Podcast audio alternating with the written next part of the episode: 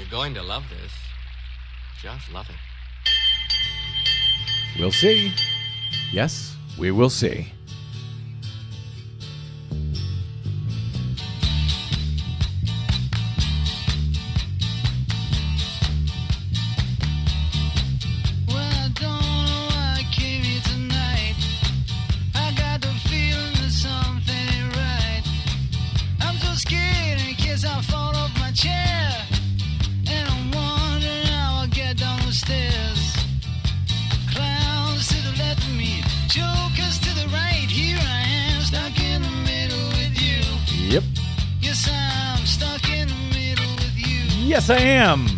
Stuck in the middle with you from beautiful Los Angeles, California. This is your broadcast on KPFK Pacifica Radio, 90.7 FM in LA, 98.7 FM in Santa Barbara, 93.7 FM in San Diego,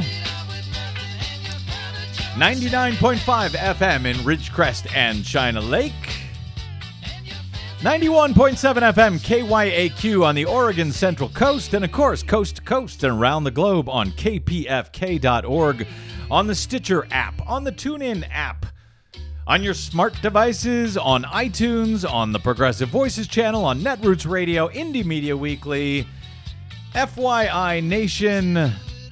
Yeah, you can run, but you can't hide. This is your broadcast. I'm Brad Friedman, your friendly citizen investigative blogger, journalist, troublemaker, and muckraker from bradblog.com. Glad you could join us today. As usual, another big day, another big.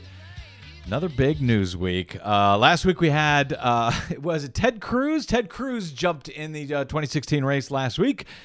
This week, it seems to be Rand Paul's turn. He offered a spirited announcement that he was getting in the race. That's a shock. What a surprise. Who saw it coming? Uh, that he was getting in the race on Tuesday. One of his uh, big proposals, by the way, right out of the block uh, a balanced budget amendment and term limits on Congress. Unclear what his father, Rand Paul, who served 12 terms in Congress, unclear what he had to say about that. Yes, 12 terms uh, Ron Paul uh, had served in Congress. Uh, anyway, so that's underway. And, you know, I don't know. Maybe it's just me. I'm. I don't know. I'm having trouble getting into this 2016 uh, presidential race. It all seems uh, it all seems too early. It seems uh, it's, it's just hard for me. Desi, do you care? Desi Doyen, uh, our producer, uh, are you are you interested in this race so far? Not really. Not really? Not yet, and I'm sure we're all going to be thoroughly sick of it before Yeah. 2016 even gets here. So it's a uh, the crazy clown car is starting to fill up. I suspect we'll be talking about that clown car a whole lot more in the uh, days, weeks, and months ahead. Is uh, is climate action the new marriage equality, and is climate change denial, and specifically some recent statements by Senate Republican Majority Leader Mitch McConnell, an issue of morality, or I guess in this case, an issue of immorality. Uh, we will talk momentarily with former Clinton administration Assistant Secretary of Energy Joe Romm about that and much more. We've got some new developments this week on a new Republican anti voting scheme in the state of Ohio, of course. Uh, we talked a little bit about this a couple of weeks ago. We've got a new development there. It is mostly good news, I think, probably, maybe, sort of. Well, in any event, uh, Democrats in Ohio seem to think it's good news. I'm not so sure I uh, agree. We'll find out. Uh, also, Jeb Bush may have committed a felony. We'll talk about that. Is legalized marijuana coming to California? One top elected official is now getting on board for that, so smoke them if you got them. Also, Desi Doyen and the Green News Report will be joining us a little bit later, as usual as Shell Oil is returning to the Arctic to try and drill again after their comedy of errors back in 2012 when they were trying to do the same. Global warming deniers at the American Legislative Exchange Council, or ALEC, are now threatening lawsuits against groups who call them global warming deniers. Um, oops, I think I just called them global warming deniers. Oh well, sue me. Also, fracking and earthquake politics and chicanery in Kansas, Texas, and Oklahoma. Plus, Obama announces a program to put vets to work installing solar across this great land. I think that's a great idea. We will talk about it in the Green News Report coming up in a little bit. All of that and more. But first, you know, we talked a couple of weeks ago about uh, this Iran situation, the, the the letter that had been sent by these 47 Republican senators to Iran to try to undermine this international treaty, which is kind of amazing to me. I think it's kind of amazing to a lot of people because generally, you know, in this country, while we had a lot of uh, eh, you know, we always had divisiveness between the parties on um, domestic issues. When it came to foreign affairs and international treaties, generally the parties kind of uh, agreed with each other and worked together on foreign policy. Sometimes that's a good thing, sometimes that's not so good. Uh, when a president like uh, Barack Obama comes in and kind of uh, continues a lot of George Bush's foreign policies. But this letter that was sent uh, uh, to Iran, or this open letter that was published specifically attempting to undermine an active negotiation process that is going on between U.S., not just U.S. and Iran, but U.S., Iran, uh, France, Germany, uh, Russia, China, Great Britain. And to have these guys, uh, you know, essentially say, hey, Iran, don't take the deal. We're going to change it. Once we get a new president, we're not going to honor it. That was remarkable to me. Well, it seems like it wasn't only a one off case. It seems we're seeing much more of this.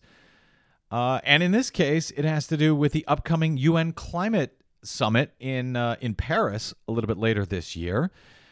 And the Senate Republican Majority Leader, Mitch McConnell, has put out a statement on that, trying to undermine the negotiations that will be going on in December. This statement from uh, Mitch McConnell says, quote, even if the job killing and likely illegal Clean Power Plan were fully implemented, the United States could not meet the targets laid out in this proposed new plan, considering that two thirds of the U.S. federal government hasn't even signed off on the Clean Power Plan, and 13 states have already pledged to fight it. Our international partners should proceed with caution before entering into a binding, unattainable deal. It's remarkable. He's simply, this is Mitch McConnell, majority leader in the U.S. Senate, trying to undermine not just the president, but the entire deal, the entire deal that uh, our planet's future may very well hang on. I think it's incredible. And I think, frankly, it's immoral. So the question comes up is climate action the new marriage equality? Is it now a moral issue? Joe Romm at Climate Progress argues that it is, or at least that it must be, in his new piece, Boycotting States The Future for, for Climate Activism. He writes The next great moral imperative is the fight to preserve a livable climate for our children and future generations. For progressives, to win this fight, and the fate of literally billions of people hangs, hangs in the balance, we'll have to match the state level success that the LGBT community and its allies recently showed in changing a discriminatory law in Indiana. Conservative political leaders and their polluting funders have declared their intention to do everything possible to seize control of state governments in 2016 and block climate action. The Koch brothers have pledged to raise an unprecedented 889 million just for this election cycle. And Senate Majority Leader Mitch McConnell has not merely urged states to ignore the law's requirements for them to put forward a state implement, implementation plan to meet new EPA standards under the Clean Power Plan. In one of the most shocking statements ever issued by any U.S. political leader, McConnell actually admitted publicly that his goal is to stop a global deal to avert catastrophic climate change, writes Joe Romm. Joining us now is Joe Romm, a fellow at American Progress and the editor of climateprogress.org, which Time Magazine named as uh, one of 25 best blogs of 2010. And by the way, it's still good. Uh, Romm was acting Secretary of Energy for Energy Efficiency and Renewable Energy in 1997 during the Bill Clinton administration, where he oversaw 1 billion in R&D demonstration and deployment of low carbon technology. He's also a senior fellow at American Progress, holds a PhD in physics from MIT, so he, unlike me, knows what he's talking about. Hey Joe, welcome back to the BradCast, my friend. Uh, thanks for having me. Uh, great to have you here. Okay, um, so you described this uh, statement from Mitch McConnell as one of the most shocking statements ever issued by any U.S. political leader. Why do you see that statement as shocking? Well, I think that most people around the world view climate change, and in the United States, view climate change as as a serious threat, uh, but but you know altogether preventable if the nations of the world work together to to fight it. And you know, for a very long time, the the main opposition argument to you know things like the Kyoto Protocol and previous agreements was, well, they didn't involve China, they didn't involve all the nations of the world. Right. Um, but you know, we now learn that that, that was just a you know a, a, a cover story. They just don't want us to solve this problem, and that that is shocking because uh, when you understand uh, the the science behind it, and and you know the science has gotten more uh, dire and alarming in recent years, and and the you know the Intergovernmental Panel on Climate Change report uh, of the last 12 months has been incredibly blunt for scientists and you know for politicians who sign off on it um, as to what we face if we you know don't strike some sort of international deal. So you know I know you were you were doing a, something on the uh, the Iran letter Mm-hmm. which you know obviously shocking in its own way but i won't i don't want to say one can understand it but but you know the the iran situation is is is quite small compared to uh you know let's say destroying a livable climate uh that will affect billions of people for literally centuries uh, you know, it's it's a whole nother scale. I'm not saying the Iran situation isn't serious. I'm just saying that that you know, climate change uh, uh, to actually be going out of your way to try to, you know, interfere Yeah. with what what appear to be you know negotiation international negotiations that are moving somewhere i mean you know the president got a major commitment from china that i think nobody thought he would get that they would they would peak uh, in in carbon dioxide emissions in 2030 which means they're going to peak in coal consumption by 2020 and and perhaps years sooner than that Well, which is well, that's what a point that I, I wanted to make because you had you know referenced the Republicans and and and uh, people who are against climate action for so long, saying, well, it doesn't matter what we do here in the U.S. because China and Russia aren't going to do anything. We need to make clear here that China and Russia. Uh, are part of these climate talks coming up in Paris, and that they have both, as I understand it, they have both made uh, real commitments to curb their uh, greenhouse gas emissions. So that argument is no longer any good, and yet the Republicans still seem to be making this argument anyway. And one other point I want to toss in here this is no small thing when you say, uh, Joe Romm, that um, this is bigger than what's going on with Iran. Because I want to underscore here what we're talking about with Iran is nuclear weapons and potential, you know, nuclear annihilation if you hear the, uh, I guess, the Iran alarmist talking about it. So I know you're not downplaying that. It's actually. I think underscores how big this is, how big this issue is that you're saying, yeah, well, n- you know, nuclear weapons going off is a problem, but annihilation of the species, uh, destruction of the planet is even bigger than that. Well, yeah, and look, I'm Jewish, and I, I take the situation very, very seriously. Um, but at the end of the day, that that is an agreement between parties whose goal is to slow uh, and stop the Iranians getting, you know, a nuclear capability. Whether or not they would ever use that, who knows? Some people think they can be deterred the way, you know, we hated the, the Soviet Union for a long time. They never dropped a single bomb on us. They hated us, us as much uh, as as any country ever has. So, you know, it's a very important deal, but I think you can state with much more likelihood that if the world, you know, that this is the one of the last best chances that the entire world has to address this existential issue. And by the way, an existential issue for the state of Israel. Because if one looks at what sea level rise and and dust bowlification and ocean acidification and the rise in temperatures is going to do to Israel, anybody who cares about the state of Israel, you know, or frankly humanity at all, uh, is going to want to support uh, climate action. And as you said, we, we've had now countries representing the majority of of the emissions in the world make pledges. We have made a pledge. Russia has made a pledge. China has made a pledge, and the European Union has made a, a very serious pledge, and and Mexico has made a pledge. And I I think that that you're going to obviously we we have many months up till the December Paris conference before other country you know other opportunities for other countries to make pledges i assume that most responsible countries will. Obviously we are the richest country in the world and even though china now uh, produces more carbon pollution than we do if you look at cumulative emissions which is what are in the atmosphere and warming up the climate we are by far the leader and and it would certainly be difficult to to get a global deal if people thought the United States was was a either not going to do something or you know that that it wasn't going to meet its pledge.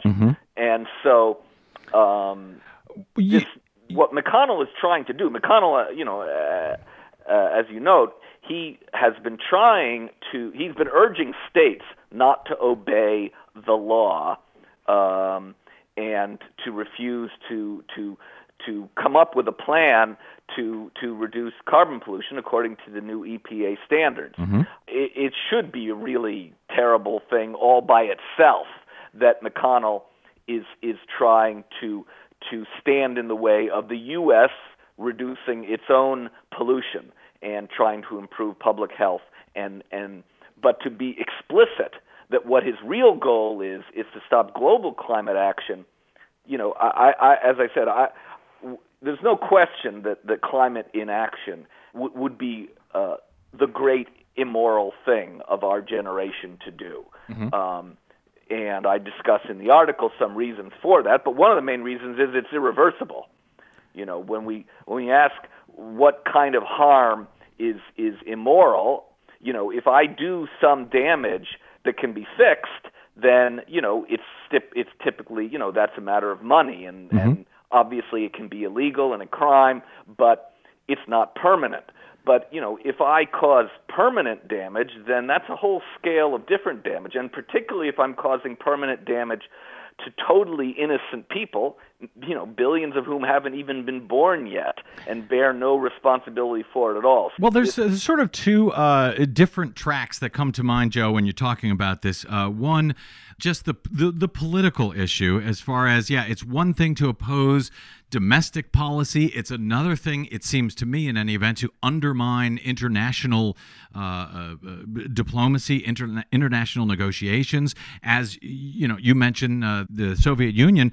I don't think that we, you know, we ever had the same kind of undermining of presidents who were dealing in, you know, sensitive negotiations with a foreign country like that. Even when it was Soviet Union, even when uh, nuclear war uh, hung in the balance, uh, we were generally uh, together on foreign policy issues. So there's sort of the political side, and I wonder have we ever seen anything like this? What happened first with the Iran letter, and now what's happening here? And then, of course, the moral issue that you raise, and you suggest that, uh, you know, environmentalists may be looking at something uh, akin to what the LGBT community was uh, was doing when they were fighting, and they still are, you know, fighting for marriage equality uh, and and against that discriminatory law in Indiana.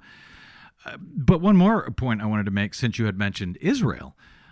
A lot of the instability going on right now in the Middle East comes directly from global warming and from the droughts in that area in Syria uh, that led to this uh, ongoing war in Syria and the rise of ISIS. I'm, am I right about that?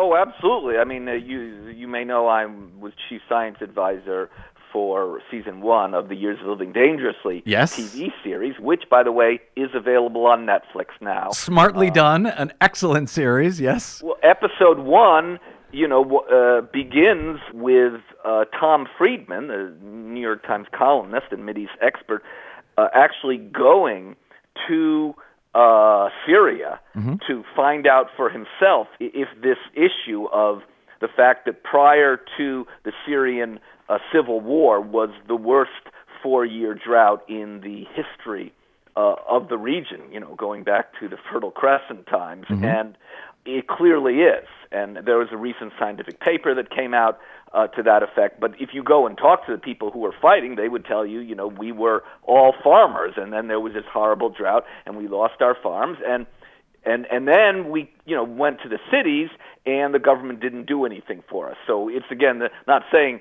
that the drought was the sole cause, but it was one of the incipient causes, and mm-hmm. I, and I think you know you're absolutely right. We are you know the the world's climate scientists said this year that unrestricted carbon pollution, if we keep doing nothing like the Mitch McConnells of the world want, then we are going to create more and more global hotspots uh, connected to regions that where people can't grow their own food or they don't get their own water because obviously people have been fighting over water and uh, a lack of food for for thousands of years. Which So- underscores the fact that this is not just a, a- a moral issue, as as you describe. It's a security issue, and yet Republicans don't even seem to be uh, responding to uh, this on a security level. Even that they don't seem to care about. It seems that the uh, fossil fuel interests, uh, the oil interests, just outweigh everything. So is is there any evidence, even Joe Romm, that folks on the right might respond to this? Uh, to the moral issue uh, that you raise at this point? Well, I think uh, a few points. First of all, there's clearly a difference between uh, what goes on inside the Washington D.C. Beltway, where I live, and the broader country. Uh, the the Where you I pull- live, where I live, Joe. I mean, if you, if you pull, where everyone else lives, and more rational people uh, who who aren't bought and paid for live, y- there's no question. Even most Republicans favor an international climate treaty. I mean, frankly, who could possibly be opposed to that? And there are many Republican politicians around uh, the country who who have been outspoken on climate change, and and uh, you know Governor Schwarzenegger in California uh, wa- has been a leader and continues to be a leader there. It's it's really the- you know the Koch brothers and the fossil fuel interests have been able to enforce a certain amount of discipline at the at the level of national politics, and obviously they're starting to try to wield their muscle at the state level. Uh, you know, and that was ultimately why I wrote that post because the fight uh, to save the EPA standards and therefore save any climate negotiations is the next uh, you know big fight for the climate movement, and that means you know uh, state by state uh, people it has to be put in front of people that that you can either be for you know carbon the big polluters, uh, the Koch brothers.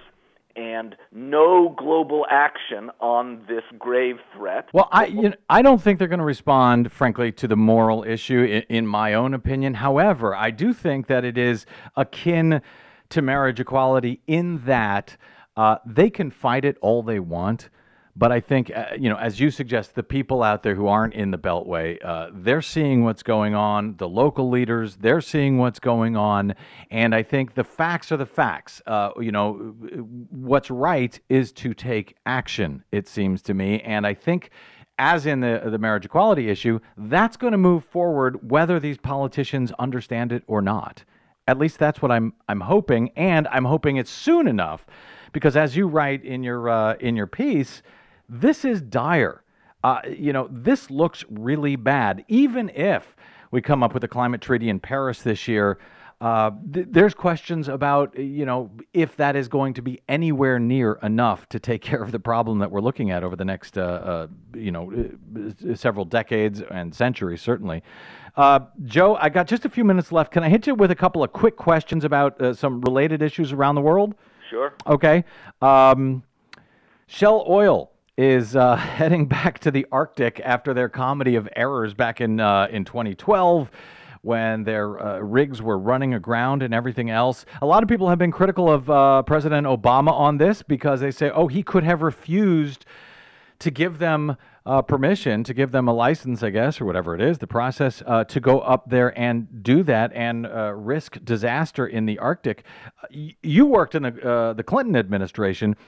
Does the president actually have the ability to say, no, we don't want Shell to go up there and do this, or we don't want anybody to go up there and do this? Does he have the, the legal means to keep that from happening? And should he have done that?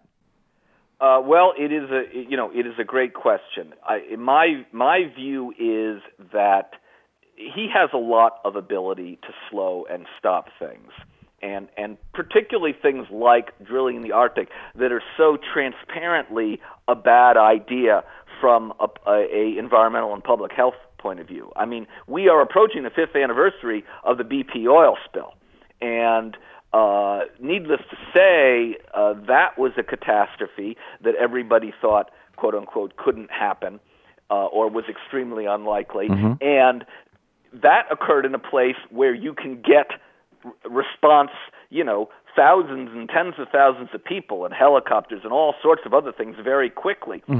You know, we have uh, and, and Shell would admit this. Everyone who's ever who's looked at the situation knows that we don't even. The Coast Guard has made very clear it has no idea how it would respond uh, to a uh, a, sp- a spill or a, or a uh, some sort of continuous leak uh, in, in the Arctic because obviously, a the conditions are brutal. Particularly as you head into the fall and winter up there, which lasts a very long time, and, and B, there aren't a lot of people to begin with. But does the president have the right? Does he have the legal authority to say, no, Shell, you cannot go do this? Is that up to him? Is that up to the uh, administration? Is that an executive decision?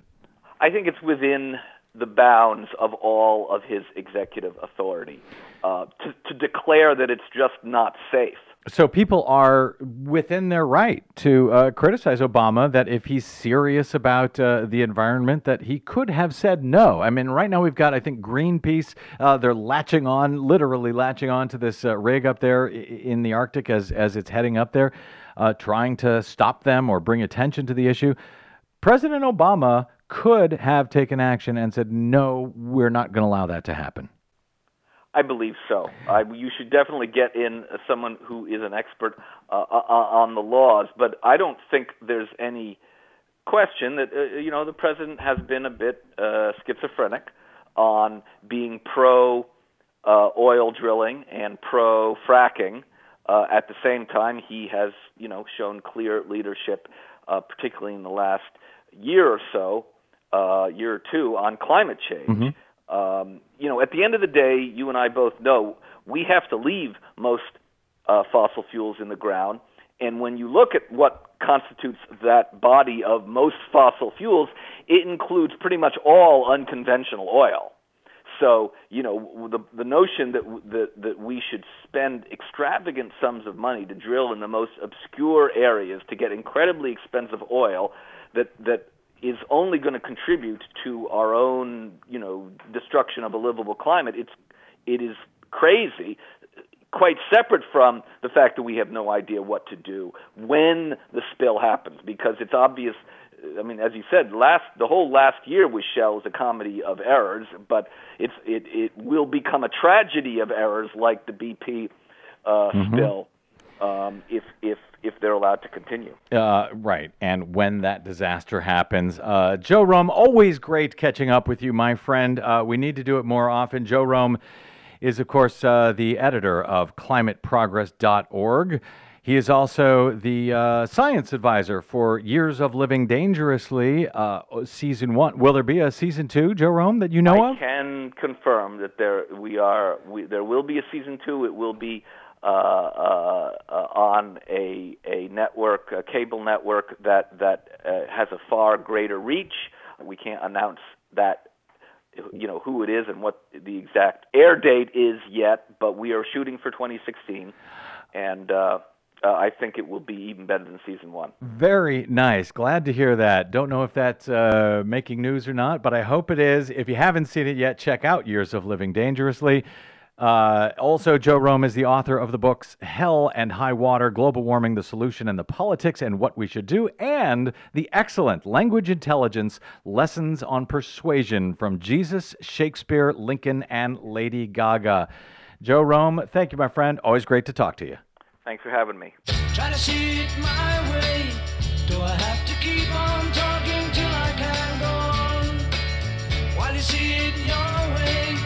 Run the risk of knowing that our love may soon be gone. We can work it out. We can work it out. Think Yeah, we'll-. We'll work it out one way or another. Much more BradCast straight ahead. We're going to take a quick break, and then we're coming back with a uh, new Republican anti voting scheme in Ohio. Jeb Bush having committed a felony, and much more, including Desi Doyen and the Green News Report. Stay tuned. I'm Brad Friedman. This is the Bradcast.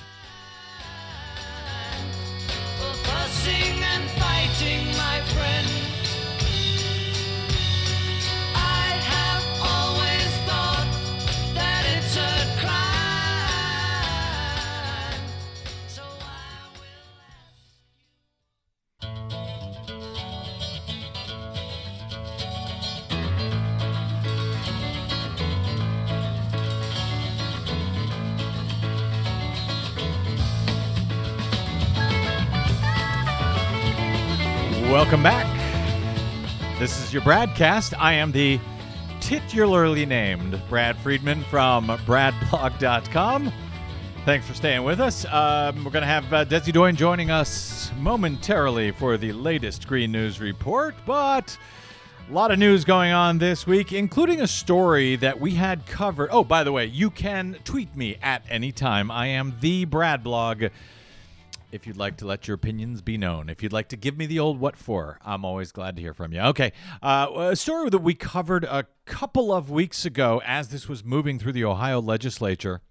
Republicans in the Buckeye State had passed, uh, had attached a provision to the uh, what's it called, the transportation bill here that would have required anybody who registers to vote to within 30 days register their car in Ohio and get a new driver's license in Ohio.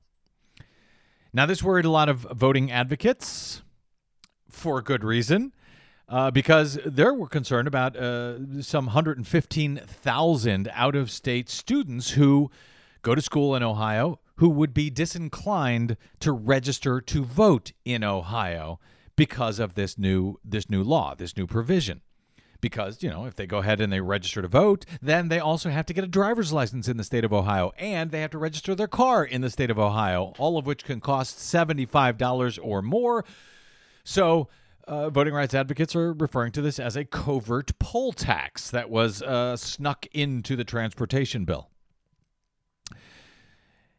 And of course, the Supreme Court decided long ago, I think it was back in 1979, that if you are going to school in a different state, uh, you have the right to vote there. So, you know, if you're from out of state, if you're from Missouri, Kentucky, wherever, you go to school in Ohio, you want to register to vote there during the presidential election coming up in that swing state, you have every right to do so while you're going to school there. And you shouldn't have to also move your driver's license, register your car. Nonetheless, it's Republicans, it's Ohio. So they're doing everything they can. Of course, so they this gets uh, included in the transportation bill. That's the bad news. The good news is Republican Governor John Kasich has line item vetoed this provision. Uh, he actually did the right thing. As Zach Roth reports on the uh, vetoed provision at MSNBC, responding to pressure from voting rights advocates, Kasich bucked his party by vetoing language in a transportation bill that would have required out of state students who register to vote in Ohio to get a state driver's license and vehicle registration. The administrative hurdles, not to mention the $75 or more needed to get the documents, would have dissuaded many of the state's more than 115,000 out of state students from registering and voting in Ohio, as is their right. students are disproportionately Democratic, but snowbirds, members of the military, and others also could have been affected. Quote, thanks to the work of my Democratic colleagues, the governor, voting advocates, and students around this state, cooler heads have prevailed, and the controversial restrictions that would have made it harder for students to vote has been removed from this bill, said State Rep Alicia Reece, the top Democrat on the Transportation Committee and a leading Ohio voting rights advocate. So that's good news. But I and and voting rights advocates in Ohio seem to be uh, feeling good about this and that and and giving uh, plaudits to Kasich for doing the right thing in this case. Uh, I'm a little more concerned, however. There is still a provision that he didn't veto in the law that would require residents to register their car, uh, get a new driver's license within 30 days of declaring their residency. So now we get a little bit uh, confusing here because the administrative, the Ohio Administrative Code says one thing and the law says another. Basically, the Ohio Administrative Code says that uh, if if you that when you register to vote, you are declaring your residency. And now they've added this provision that says if you are a resident, you have 30 days in which to register your car and get your driver's license, or else risk losing both. Um, so the question now becomes when you go to register to vote, are you declaring yourself a resident? In fact, all that uh, currently the law says is that you must be uh, to register to vote you must be a resident of ohio for at least 30 days prior to the election. But it's a different type of residency than what the republicans seem to be talking about here. And some of them seem ready to push this case. I know you're shocked. Republicans are going to push this uh, voter suppression issue. Uh, John Fortney, a spokesman for the Senate GOP, said, quote, residency is residency.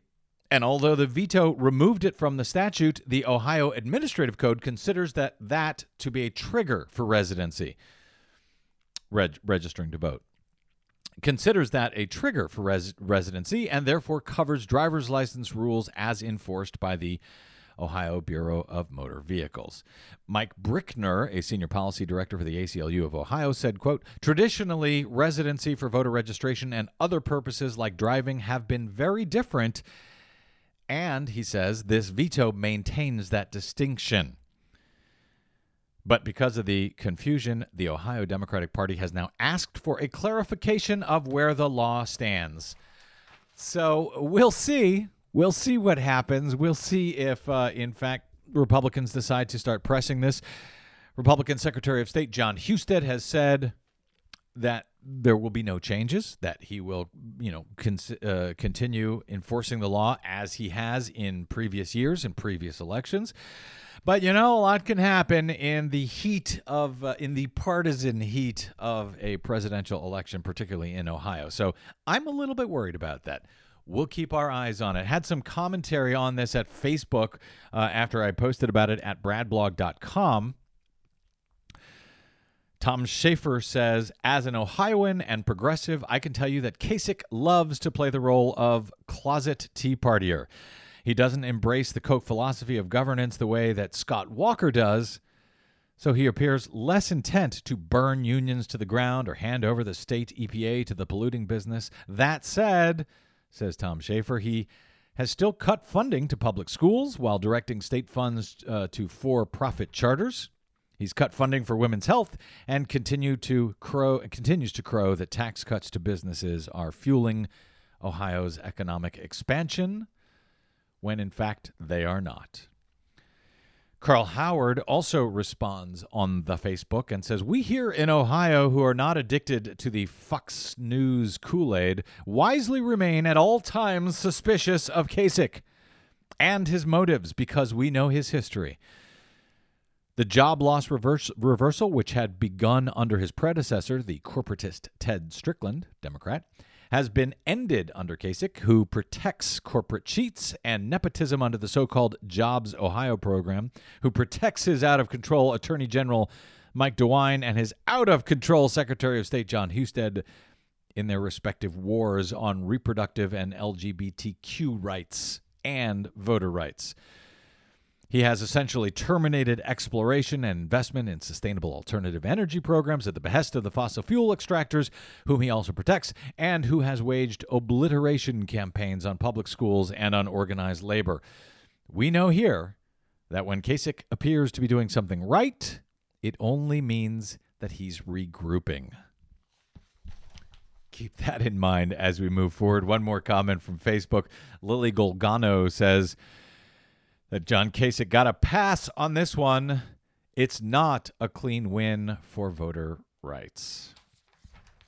We'll see. I think she might be uh, correct. Uh, speaking of getting a pass, here's a bit of a crazy story. Uh, Florida Democrats said that Jeb Bush, Jeb Bush, may have committed a felony. That's right. Former Florida governor and likely presidential candidate Jeb Bush may have committed a felony, according to The Hill, when he falsely identified himself as Hispanic on his 2009 voter registration application. Uh, this is amazing. The Florida Democratic Party uh, is concerned about a portion of the current voter registration form that warns potential registrants that they must be truthful while filling out the form. It is a third degree felony to submit false information, the form reads. Maximum penalties are 5,000 and or 5 years in prison. And oh yes, I know that Florida Democratic registration form well because longtime Brad blog readers and Bradcast listeners will recall that Ann Coulter, the once GOP superstar, now fading uh, Fox News favorite, uh, absolutely lied, absolutely committed voter fraud, at least voter registration fraud, on her Florida registration form when she uh, gave a completely different address, a completely incorrect address where she did not live in the state of Florida. She actually gave the address of her realtor's house for some bizarre reasons that I won't go back into at this moment. Uh, but uh, she got a pass. Uh, her old boyfriend on the FBI helped her out, got her off the hook. She ended up running out the clock. But let me just say, uh, without question, and you can check the documents, we got them all at bradblog.com. She lied on her voter registration form in the state of Florida, and then she knowingly voted at the wrong precinct. She then knowingly voted at a precinct where she did not live. And she got a pass. And it appears she also committed voter registration prior to that in the state of Connecticut, but I won't go into that now because this is all about Jeb Bush and what he did on his voter registration form. Back to the Hill here. They say the law in question is slightly more specific, saying that a person violates the law if they willfully make a false statement on their voter registration form. But on Monday morning, the New York Times reported that Bush, Jeb Bush, had marked his race ethnicity as Hispanic on the 2009 application to register to vote. Though it might be a touchy subject because Bush will likely try to hi- appeal to Hispanic voters if he seeks the nomination, his team cast it as unintentional. It's unclear where the paperwork error was made, said Bush spokesman Kristy Campbell in a statement. What do you mean it's unclear where it was made? It's a voter registration form. Uh, you have to fill it out yourself. Uh, Jeb Bush would have filled it out himself. Where did he make the paperwork error? He made it when he filled out the voter registration form. Anyway, the spokeswoman says that the governor's family certainly got a good laugh out of it. He is not Hispanic. That's what the spokesman said. Uh, very bizarre he I don't know he he's got uh does does he his his kids are are Hispanic right his his wife is Hispanic is that what it's what the yeah, yeah. story He met, uh, he married, uh, I guess you would say, a Hispanic or Latina woman, and his children, you know, I think are both uh, bilingual. And what's funny to me is that this is essentially it's okay if you're a Republican. Well- Anybody else would probably be prosecuted for voter registration but- fraud and put in jail. That's what the Bush administration did to people. but a it has to be done willfully and b Wha- What's the point? I mean, it, it- obviously he what was he trying to pass himself? It had to be an accident, right? Well, you'd think, but no, actually, I think that there are cases that you have reported on in the past where just because you made an honest, innocent mistake still can get you deported. Oh yeah, oh yeah, that's for sure. There, there were during the Bush administration. You're right. There were people who were not citizens who accidentally filled out forms when they went to get a, a, driver's license or they're at the DMV. They accidentally filled out a voter registration form. They never voted, and yet they were deported. And we're talking about people who had lived in this country, who had American uh, uh, spouses, people who lived in this country for 10 years, who had children. They were deported. Uh, their children uh, had to go with them. The wife and children, you know, would go with them and live in a country that uh, they never knew, that they were never born in. Uh, so yeah, uh, you're right. They didn't give a pass to uh, To those people. to, so, to those people, but you know, but those people were immigrants, Desi. They were actual Hispanics as opposed to Jeb Bush Hispanics. Remember when the George uh, Bush's fa- what, Bo- George Bush Senior uh, referred to his grandchildren as the the little brown ones. the little brown ones. That's what he said. Yeah. I don't think he says that anymore. So I guess this mean he means his actual son is now apparently one of the little brown ones. Yes, Jeb uh, Bu- yeah. uh, I think it's George P. Bush. He is now Texas Land Commissioner. He won his Yes. first statewide election Yes. in November, and that's a pretty powerful position, actually. Rick Perry held that before he was elected governor. We can look forward to the let's see, twenty thirty four race between Jeb uh, Bush and Chelsea Clinton. Maybe even sooner if you're lucky. Yeah. Okay, uh, before we get to the green news, stand by uh, soon for the green news. couple of uh, very quick items here. Uh, where am I here? Oh yeah, Gavin Newsom. Uh, this is great, and uh, we got to get Gavin on the on the show. The Lieutenant Governor of California. Uh, he is the one back. You'll recall back in 2004, after he became the mayor of San Francisco, he said, "You know what? I've read the law, I've read the Constitution, and I find no reason to keep." uh, gay people from getting married, and I'm going to issue licenses to uh, same sex couples. And he did back in 2004. Everybody freaked out, including Democrats who freaked out. Uh, many of them blamed him, I think, totally inappropriately uh, for t- for the 2000 for losing for the Democrats losing the 2004 election. There was all kinds of other reasons that they either lost that election or reported to have lost that election. Yes, I'm talking to you, Ohio. Uh, in any event, he did the right thing back then. It wasn't popular, and I think we have learned since that yes, marriage equality is the right thing. And I don't think uh, Gavin Newsom ever got the proper credit for that, uh, for having done the right thing back then. Well, it seems to me he's doing the right thing now down here in California. He is one of the top elected officials, obviously, in the state as lieutenant governor. He's serving two terms. He's going to be running, he has already announced he's going to be running for governor in 2018. And he said that if an expected 2016 ballot measure to legalize, regulate, and tax marijuana includes safeguards that he views as critical, Gavin Newsom will endorse it and effectively be the first uh, public face for the effort in the state of California.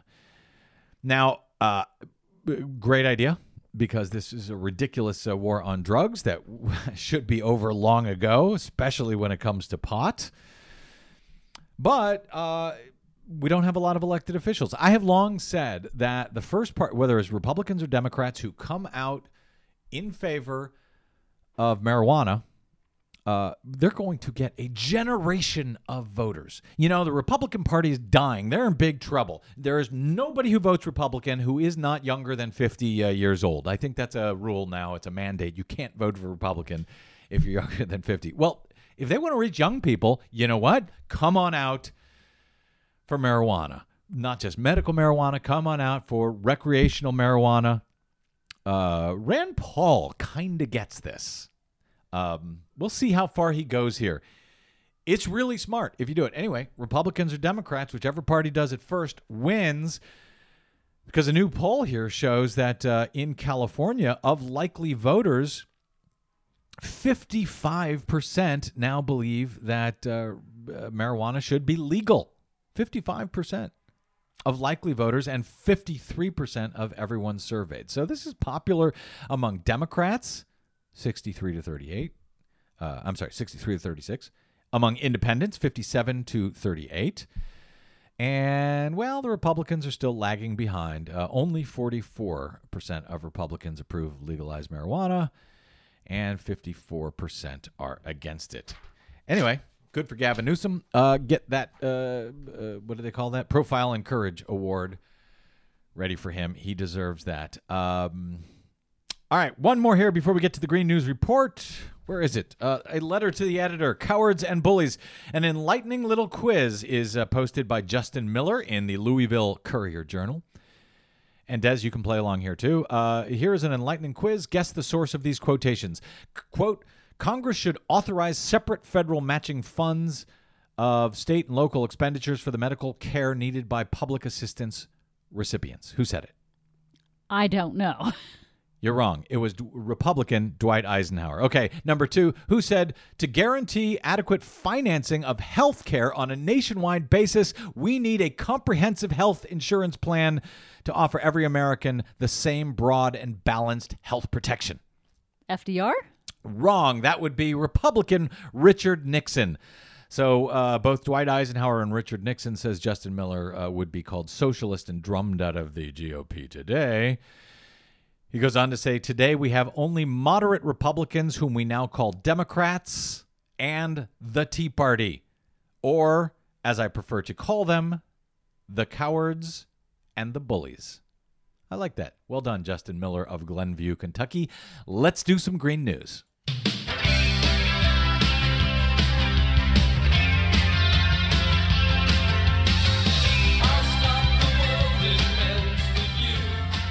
Okay, melting for you, Desi Doyen. And what? Me running late? Me running behind? As usual. I think we have to get right to it, don't we? Yeah, yeah, we should. Because we're late. Yes. All right, eh, here we go. Our latest Green News Report. We should not be aligned with such people. They're just they're just literally lying. Right wing corporate activist group now pretending it never denied global warming. Kansas moves to restrict fracking after stunning increase in earthquakes. Big oil pressured Oklahoma to stop linking fracking and earthquakes.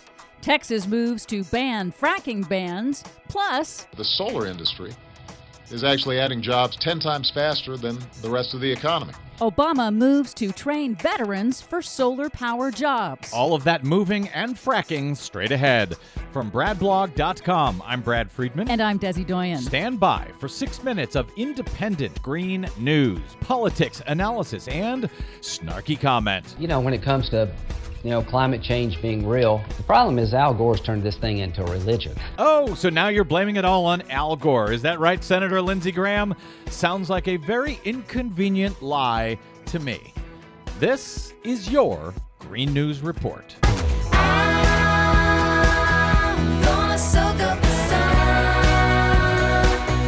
Okay, Desi Doyen, after a comedy of errors up in the uh, Arctic about two years ago, I think summer of 2012, Yep. when Shell Oil was trying to get an oil rig up to the Arctic to drill for oil up there, which because it's now unfrozen thanks to global warming, uh, they ran aground. It was just a disaster. They then took two summers off.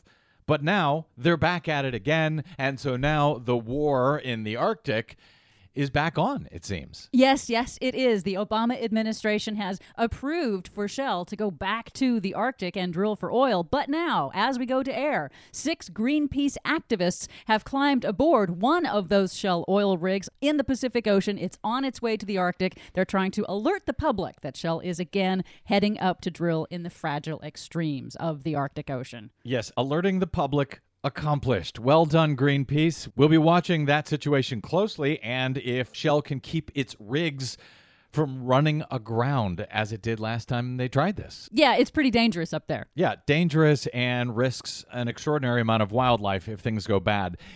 Anyway, what else do you have for us today?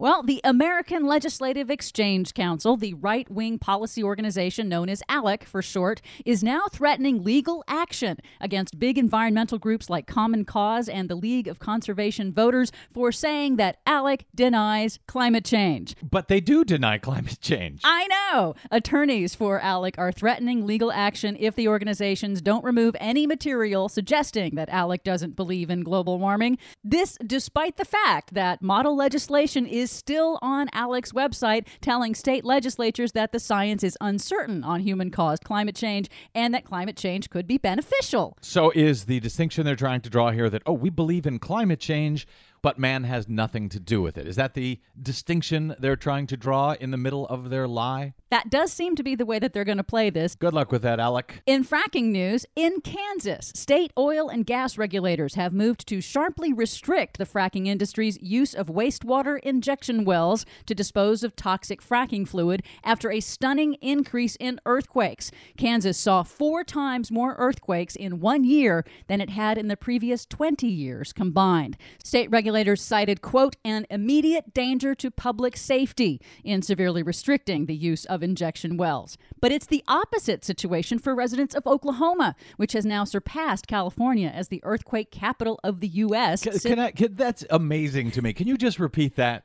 Oklahoma has surpassed California as the earthquake capital of the U.S. Unbelievable. because of fracking. Emails obtained in public records requests by Bloomberg News show that scientists with the Oklahoma Geological Survey backed off or declined to link fracking to earthquakes in their studies after frequent meetings with powerful oil CEOs and state politicians. So the oil and fracking companies came in and said, "Hey, don't tie this to earthquakes, even though it." It's tied to earthquakes. That's pretty much what happened, yes. And the state of Oklahoma did it? Yes, they did. Unbelievable. Meanwhile, in Texas, state lawmakers are moving quickly to ban cities and towns from banning fracking within their borders. After voters in Denton, North Texas, voted to ban fracking within city limits in last year's election, Texas Republican lawmakers are now fast tracking a bill to preempt local control that seeks to exercise some control over fracking operations. Will that affect Denton, Texas, who has already passed a ban? yes, it looks like it will. They'll be able to retroactively unban it. That's what it looks like. Finally, some good news. I'm announcing a new goal to train 75,000 workers to enter the solar industry by 2020. On Friday, President Obama launched a new jobs training program with new funding to help train U.S. veterans for jobs in solar. It's going to train uh, transitioning military personnel for careers in this growing industry. There's an idea. The folks who have been putting their life on the line for oil put them instead up on a roof, safely installing solar. I like it. Yep, no earthquakes necessary. For much more on that story and the ones we couldn't get to today, please check out our website at greennews.bradblog.com. Find us and follow us on the Facebook and the Twitters at Green News Report. From bradblog.com, I'm Brad Friedman, And I'm Desi Doyen. and this has been your Green News Report.